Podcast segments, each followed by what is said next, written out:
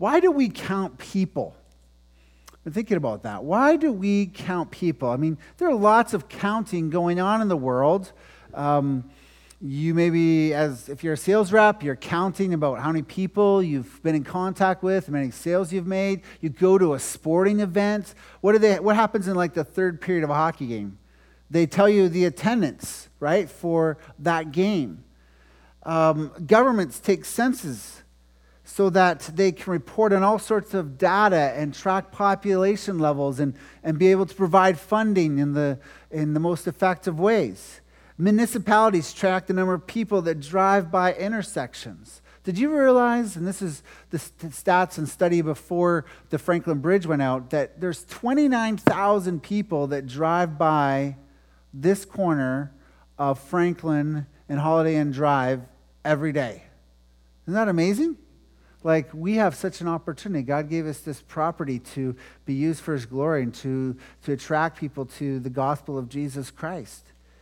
Um, we count how many friends we have on social media, how many times people like our, our posts, right? We're tracking that. Well, in the Bible, there are numerous instances where people were counted. Uh, some were just an ego boost, like King David. He took a census just to see how many people he'd govern.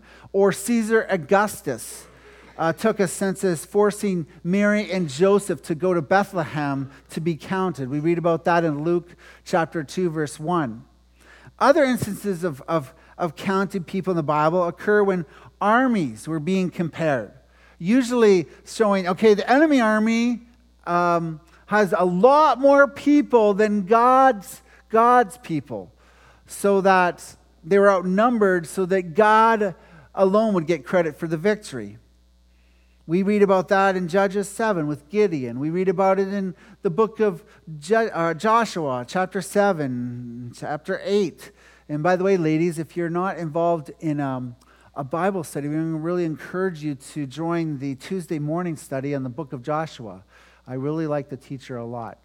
I'm married to her. So um, I encourage you to, uh, to come out to that. Numbers are important. Numbers are important. I recall a statement I heard Rick Warren, pastor of Saddleback Church in California, say that's really stuck with me. He says this We count people because people count. People count. In other words, counting people is less about attendance records or, or hitting certain goals, but recognizing that behind each number is an individual that matters deeply to God and should matter to us as well. People so matter to God that He sent His Son, Jesus, to die for, for, for them on a cruel cross, to die for you and for me. And that's why we count people. You might be wondering, well, why did Jesus have to die? Because people rebelled against God from the beginning of time. And yet God had a plan of redemption for them. He wanted to buy them back. That's what we sang about. That He redeems, He restores us. And that brings much hope. We actually read about this in the uh, book of Ezra. If you have your Bibles here today, I encourage you to turn to Ezra chapter 2. And we find this truth of redemption in Ezra 2. You can look this up. You just Google it if you want. Ezra, E Z R A. Ezra chapter 2. And I got to tell you, Ezra might be one of those passages that we might be tempted to skip. Um, you know, when we're, when we're reading the Bible every day, by the way, how are you doing with your Bible reading? Are you reading it every day? I challenged you first Sunday of the year. If you can read God's word every day, doesn't have to be long, this will change your life. This will radically change your life. But you might have got to that part in the Bible where you're like, oh man, there's just a list of long names and I don't understand their names, who they are. I can't read them, I can't pronounce them. I'm going to skip this. And maybe you've kind of got sidetracked. Well, it might be difficult to get through those long genealogies, genealogies, but I dare say that we should not gloss over passages like Ezra 2. Why? Because all scripture is God breathed. All scripture is God breathed, and it's proper for teaching, for rebuking, for correcting, and for training up in righteousness so that the man of God may be thoroughly equipped for good works. This means Ezra 2, which we're going to read in just a moment, is there to, it's been, it's been given to us by God. God breathed into it, And it's been there to either correct us or rebuke us or to encourage us and to train us up in righteousness, um, to equip us, and or all those things. And so let's read Ezra chapter 2, verses 1, verse 1, and then through 64 through 70. I'm not going to read the whole passage because I'll just tell you, like, it's a very long passage, and I would just butcher all the names, okay? Like I take in Hebrew a little bit, but these are very difficult names. So let's stand for the reading of God's word. I'm going to read verse 1. I'm not going to read all the names right now. I'll get to them in a, in a few minutes. But Ezra chapter 1, or after chapter 2, verse 1, and then I'm going to skip all the way down to um, verse 64. Now, these were the people of the province who came up of the captivity of those exiles whom Nebuchadnezzar, the king of Babylon, had carried captive to Babylonia. And they returned to Jerusalem and Judah, each to his own town. Then there's a list of really hard names. We could just call them Bubba or Bubba 1. That's what one pastor does down in Florida. And then we go down to verse 64. The whole assembly together was 42,360, besides their male and female servants, of whom there was 7,337, and they had 200 male and female singers. The horses were 736, their mules are 245, their camels were 435, and their donkeys were 6,720. They really loved donkeys. I guess that was the means of transportation back, right, from, from uh, Babylon. Then in verse 68 it says, Some of the heads of families, when they came to the house of the Lord that is in Jerusalem, made freewill offerings for the house of God to erect it on its site.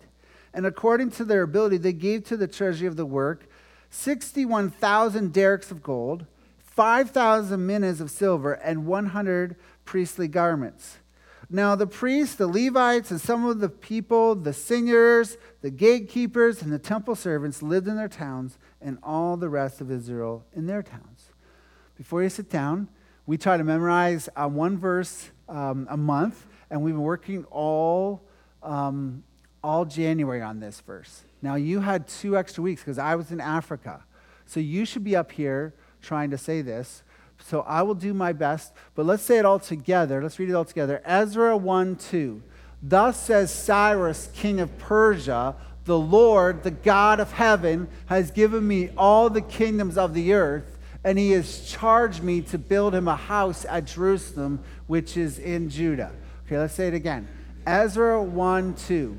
Thus says Cyrus, king of Persia, the Lord, the God of heaven, has given me all the kingdoms of the earth, and he has charged me to build him a house at Jerusalem, which is in Judah. Okay, let's do it without looking. Ezra 1 2. Thus says Cyrus, king of Persia The Lord, the God of heaven, has given me all the kingdoms of the earth, and he has charged me to build him a house in Jerusalem, which is in Judah. Okay, you did pretty good. Okay, you may be seated. And I just think it's amazing that God would take this king who does not believe in God, at least originally he didn't believe in God, and he, he tells King Cyrus, okay, to, to give money to his people and to send them back from being in slavery to the land that they were promised, the land of Judah. That's just utterly amazing. Well, it's utterly amazing also that God gives us a sense of belonging. And I love this statement by Derek Kidner explaining the partial reason why the Jews kept a careful record of the families returning from exile in Babylon, which you can find throughout Ezra 2. Here's what it says The Jews' tenacious memory of places and relationship, still strong after two generations in exile, showed a fine refusal to be robbed of either their past or their future. Uh, can you imagine that last part? I love that last part. Showed a fine refusal to be robbed of either their past or their future. Is that true of you? Have you got a refusal, a fine refusal, a great refusal to be robbed of your past or your future? All the good things that God's given you from the past and be a godly heritage, and you still have that future look? That brings great hope. Look at how meticulous the Bible records the names of each family and how many were in each family in Ezra 2, 1 through 60. I'm just going to read a few of them. Um, I'm going to start in verse 2 of Ezra 2. They came with Zerubbabel, that's the um, main leader of the Israelites, Jeshua, which was the high priest at the time, Nehemiah, a contemporary who actually wrote the book of Nehemiah in the Bible, Seraiah, Reelah, Mordecai, Bilshan, Milspar, Bigvai, Rehum, and Bana. And then I'm not going to read anymore because then I get stuck. Okay, I'll, I'll read some more later. But you see all the names and how many people were coming back per family. It's a principle that we find in God's people of old that they tracked the number of people who were with them. And it's a principle that we still practice here in our church, here at Temple. We take attendance here at our services at our next chapter classes and hopefully soon at our small groups. Kids are checked in. I mean, I just had to go check my kid in right, right uh, during, during one of the Psalms. It's why we ask you to connect through our Breeze app and fill out the, require, uh, the required government mandated um, privacy statement waiver. It's why we published a photo directory so you, you're not just attending Mass and performing some kind of ritual, absence of community. No, you are in a community. You have a sense of belonging. And why do we do all this? Because of the, simply this we care about you. We really care about you. You can't just go missing without us noticing. You matter to us. This week, our elders are going to be meeting. We're going to be talking about all the people that we haven't seen. We're going to be, we're going to you know, if we haven't seen somebody for a few weeks, we call them, we go to visit them. And, and we matter to us, you matter to us not in a creepy big brother way, but because you are family. Do you realize that? You have a family here. You are a brother or sister in Christ. Now, we know we can get better at this, at caring for one another. It's always something we're growing on growing in, but it's our attempt to count you because you count. I've seen around the world that the best practices of churches are those that track people. Uh, a week ago, Lori, Luke, and I um, witnessed a church being born, literally a church being born. It was amazing. Again, I can't, I can't wait to share all that God's been doing uh, through us. Like it was, it was on, it was like learning on steroids about all the amazing things God's doing. But um, we were in Benin, West Africa, and a, a local church there performed a drama explaining the gospel, and many received Christ at the end of the presentation. And each person who came forward to receive Christ was asked their name. And we see this in the pictures of, first of all, children receiving Christ. Look at all the kids receiving Christ. And then the next picture of, um, of all the adults of raising their hand and wanting to receive Christ. They had just received water a few days earlier. They finally had clean water to drink. And then we share about the living water that only Jesus can give. It was just amazing. And then that drama team, they surrounded the, the people who had, who had come forward to receive Christ, and they were, they were like a wall of prayer for them. And then afterwards, they took every name that came forward to receive Christ. And what will happen is, this past week, that local church is contacting everyone who received Christ. They went and visited them in their, their village and in their huts. And that, um, that drama team uh, has, has handed it off to a, a local church to do the follow up and discipleship. The evangelistic group showed the Jesus film as well, and another invitation was given. And so they, in order to make sure that people did not double up on names, they cross-referenced the names of those that received Christ at the, at the uh, uh, drama presentation as well as the Jesus film. And so here's what's really neat. It's already happened today, but last week, people received Jesus Christ as Lord and Savior. This week, a church has been planted, and there was a service there today. It already happened because they're six, week, six hours ahead. But isn't that amazing? And you, and you got to be a part of that through your prayers. Isn't that great?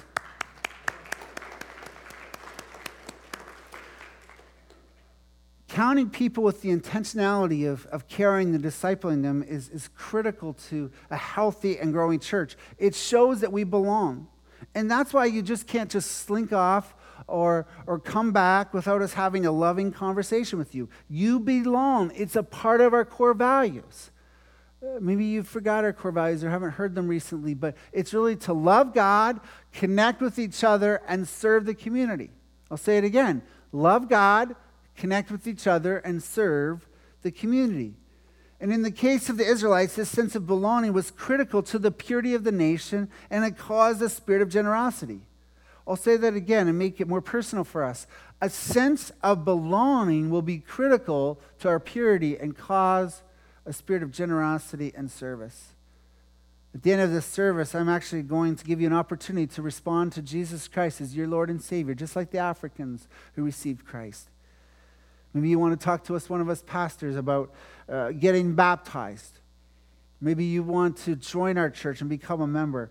Uh, you need this sense of belonging to stay pure, to stay generous, to keep serving. Well, after, after we look at the verses uh, 2 through 34, and I, I, I, didn't read all of them, but all the families from Babylon who returned, we read about um, this next section. Here's what I want to focus in on the priests and Levites who returned. Pay attention to uh, specifically verses 36 through 42. And we read here about the priests. So, first of all, we, uh, verses 2 through 35 is really listing all the families. And then we get to the priests. And it says this The priests, the sons of Jedediah, the house of Jeshua, 973. The sons of Immer, 1,052. The sons of Pashur, 1,247. And the sons of Harim, 1,017. The Levites and the sons of Jeshua and Kadmiel, the sons of Hodaviah, 74. The singers, the sons of Asaph, 128. The sons of the gatekeepers, the sons of Shallum, the sons of Ater, the sons of Talmon, the sons of Akkub, the sons of Hatita, and the sons of Shobai, in all 139. Now, did you notice anything as I was reading those numbers? They might just kind of like numbers being thrown at you. But to put this in context and put it kind of in modern art in our day, what Ezra's doing here is he's recording if this is a church, he's recording all of the choir members, he's recording the worship team members, he's recording the frontline ministry staff, the greeters, the ushers, all those people. But do you notice the difference between the numbers of the priest and the Levites? The priest and the Levites. That might not be significant, but it, it is because the, the Levites are far outnumbered than the priest. Whereas before the captivity, the Levites far outnumbered the priests. The priests were specialized. The Levites were temple assistants. And so, what's, what's being brought back to uh, the people that are coming back from Babylon are, are mostly, as far as, as those who work in the temple, are mostly priests. There's not enough Levites, there's not enough servants. And so, there's a small amount of Levites who return in comparison with the other priests. This evidence is a problem that the returning exiles were, were too, if I could put it this way, staff led to use our modern day equivalent. They needed many more temple assistants and servants. And here at our church, temple, we just added staff to equip the saints to do the work of ministry this past year. We, we've added um, uh, Pastor Jason and Pastor Dan and, and, and Tara. And um, these people are phenomenal. But what their job is to encourage and equip you to do the work of ministry. So we need more people serving on worship teams. Maybe you play an instrument and have never told us before. You just want to keep it secret. You talk to Pastor Jason afterwards. Uh, maybe singing isn't your strength, but you have a smiley face. You know? You're happy. You're actually happy that Jesus saved you. That's all you need, right? You talk to Pastor Jason. Love for you to be on frontline ministry. Maybe you'd like to help out in a children's ministry, Pastor Dan. Maybe there's some area, other area of ministry. Some of you came to me during the services, uh, between the services, and, and uh, wanted to talk to me about how to serve. We want you to get involved. When you have a sense of belonging, it will be critical to your purity, your generosity, and your service. We've already talked about service, but I want to just hammer home this point. You belong to God and to us. You are family. We love you. And all the good and all the bad, we love you. Service is critical to the sense of belonging. I've seen this so many times. When you're on the sidelines, you're, you are more critical. When you are when you are not serving, you don't feel as a part of the church family. So get in the game. Some of you may say, "Well, I've done my part a long time ago." Well, come back and do other people's part. Be a part of what God is doing. Even in the least known roles. Look, look what we see in verses 43 through 54. There's a record of the temple servants. Here's what it says in verse um, 43 through 54. The temple servants, the sons of Zihai, the sons of Hash- the sons of Tabioth. And then he continues to list them all, all the way through. And we see that, that these are the list of family members who are part of the temple servants. Now, the temple servants were like the lowest class of the temple personnel. Uh, we don't have low, low, we don't have class systems at temple. Everybody has a role to play. In fact, the greatest in our church are the ones that are not very visible. For example, did you know that we have a group of ladies who go and visit those other ladies who can't make it out to church? Did you know we have that? We have a visitation team. Um, this visitation is doing vital work. Can you imagine if you could never get out to church? That would be devastating. And so this visitation team brings the church to them. And I just want to say, like, thank you. On behalf of our whole church, thank you, ladies, for going and visiting those who are shut in. Like, praise God. Like, thank you. I just thank you very much for that. There, we have many ministries who are kind of unknown or behind the scenes, and they serve. It's wonderful. There's also, I notice in this passage, look at verses 55 through 57. You're going to see something that at first is, uh, is peculiar. It says, The sons of Solomon's servants, verse 55. The sons of Sotai, the sons of Hashereth, the sons of Peruda, the sons of Jala, the sons of Darkon, the sons of Giddo, the sons of Shephatiah, the sons of Hittil, the sons of Pokereth Hazabim, and the sons of um, Ami. Okay, so okay, wow, there's all these names linked back to Solomon's servants. That's amazing because Solomon lived nearly 500 years before this list has been created. And so, can you imagine for five centuries, they've been keeping track of who belongs to this families, who belongs to Solomon's um, servants. And they did this without computers. It's, it's just amazing. I'm a third generation pastor. One of my prayers is that all my descendants would love and serve God. And this passage of tracking all of Solomon's servants emphasizes the value of ministry longevity and faithfulness. I want my kids, they don't have to be pastors, they're not called, but I want them to love and serve God. Apparently, Solomon's servants were faithful to God despite serving many kings who were not. They served many kings who did not follow God. In fact, they did evil in the eyes of the Lord, these kings. And yet, Solomon's servants remained faithful, a faithful remnant. The lesson is that no matter what others do, you should continue to serve God and leave a godly legacy. So, a sense of belonging will lead to service, but it will also lead to purity. Look at verses 61 and 62. And also, of the sons of the priests, the sons of Habiah, the sons of Hakos, then the sons of Barzillai, who had taken a wife from the daughters of Barzillai the Gileadite, and was called by their name. These sought the registration among those enrolled in the genealogies, but they were not found there, and so they are excluded from the priesthood as unclean. This is significant. Derek Kidner explains Barzillai was the name that considered considerable weight. Its bearer had a much staunch, had been a staunch supporter of David and a man of wealth, according to 2 Samuel 1932. So Barzillai is this guy who had given King David bread when he needed it most. Barzillai was a patron. He cared about others. And he used his money for doing good. But down through the centuries, something was lost. His family forgot to keep a careful record of their legacy, of their ancestry. See, there was no ancestry DNA back then that you could use, right? You had just had to rely on these careful records. And so Barzillai's descendants were not careful with their legacy. Sure, they can remember Grandpa Barzillai who had given money to King David, but they couldn't prove it themselves that they belonged to Barzillai. They were considered unclean and excluded from the priesthood. Now, that may seem harsh, but leadership requires purity in God's family. And this is probably why God was silent. Notice what verse 63 says. The governor told them that they were not to partake of the most holy food until there should be a priest to consult the Urim and Thummim.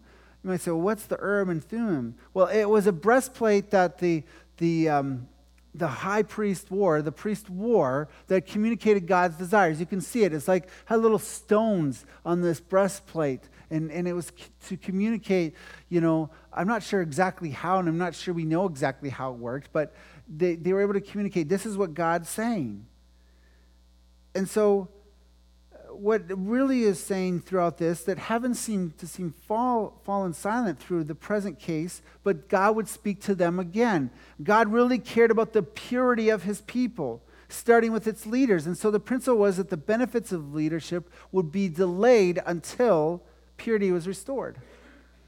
They waited to take action until they could make sure that Barzillai's descendants were really of this godly priesthood this line of priest. It's an important reminder that we must continue to value what has been handed down to us.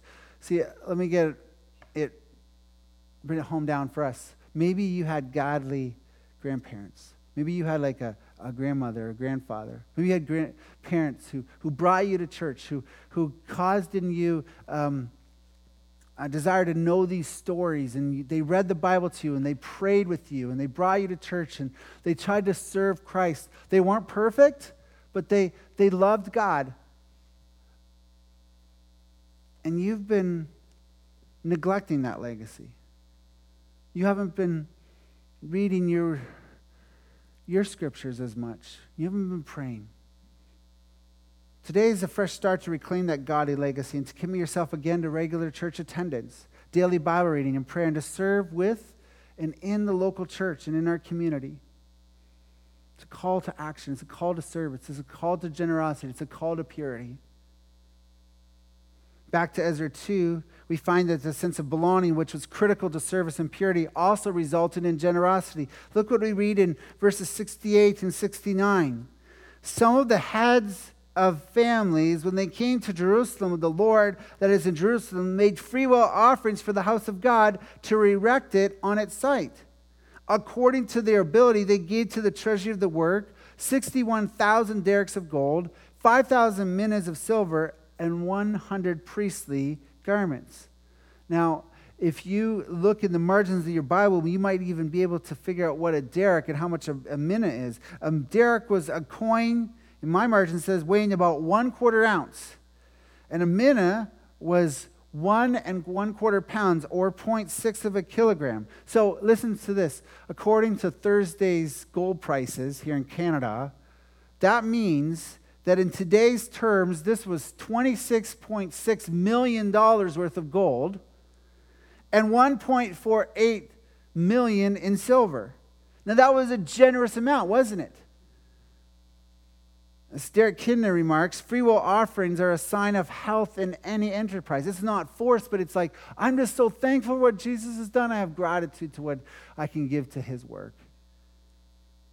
When we were in Africa, I got to say, in a lot of ways, they're healthier than we are. We watched every single person come up front and give an offering to the Lord. It's pretty amazing. In fact, they had two offerings Two offerings each Sunday. We're not going to take two offerings. But God, God is, uh, is causing in people who have little to say, I want to give much. Maybe that's where you find yourself. And that's what's happened. These, these were exiles, remember, coming back from Babylon, and they had this much money and they gave it to the Lord. However, what cannot be lost on us is uh, not, not generosity, and it's not purity, and it's not even service. What, can, what can, cannot be lost on us is what the ultimate goal of a sense of belonging is. The sense of belonging in the story in Ezra 2 was about a community that needed to remain faithful to God so that someday there would be a son that was born. And this son would give a permanent sense of belonging to God, but not just a sense of belonging to God for Israel, but for all peoples, Gentiles alike, for you and for me. See, the returning exiles were preparing a way for Jesus through their serving, through their purity, and through their generosity. And this is still true for us today. Jesus is coming back. Do you believe that? We want more and more people to experience a sense of belonging so that when Jesus comes back for a second time, they will know this Jesus as their Lord and Savior. So, are you serving? Are you pure? Are you generous? Today is an opportunity to recommit yourself to God and His people and to experience a forever sense of belonging. The most difficult day that we had in Africa was the day that we visited the slave road in Benin.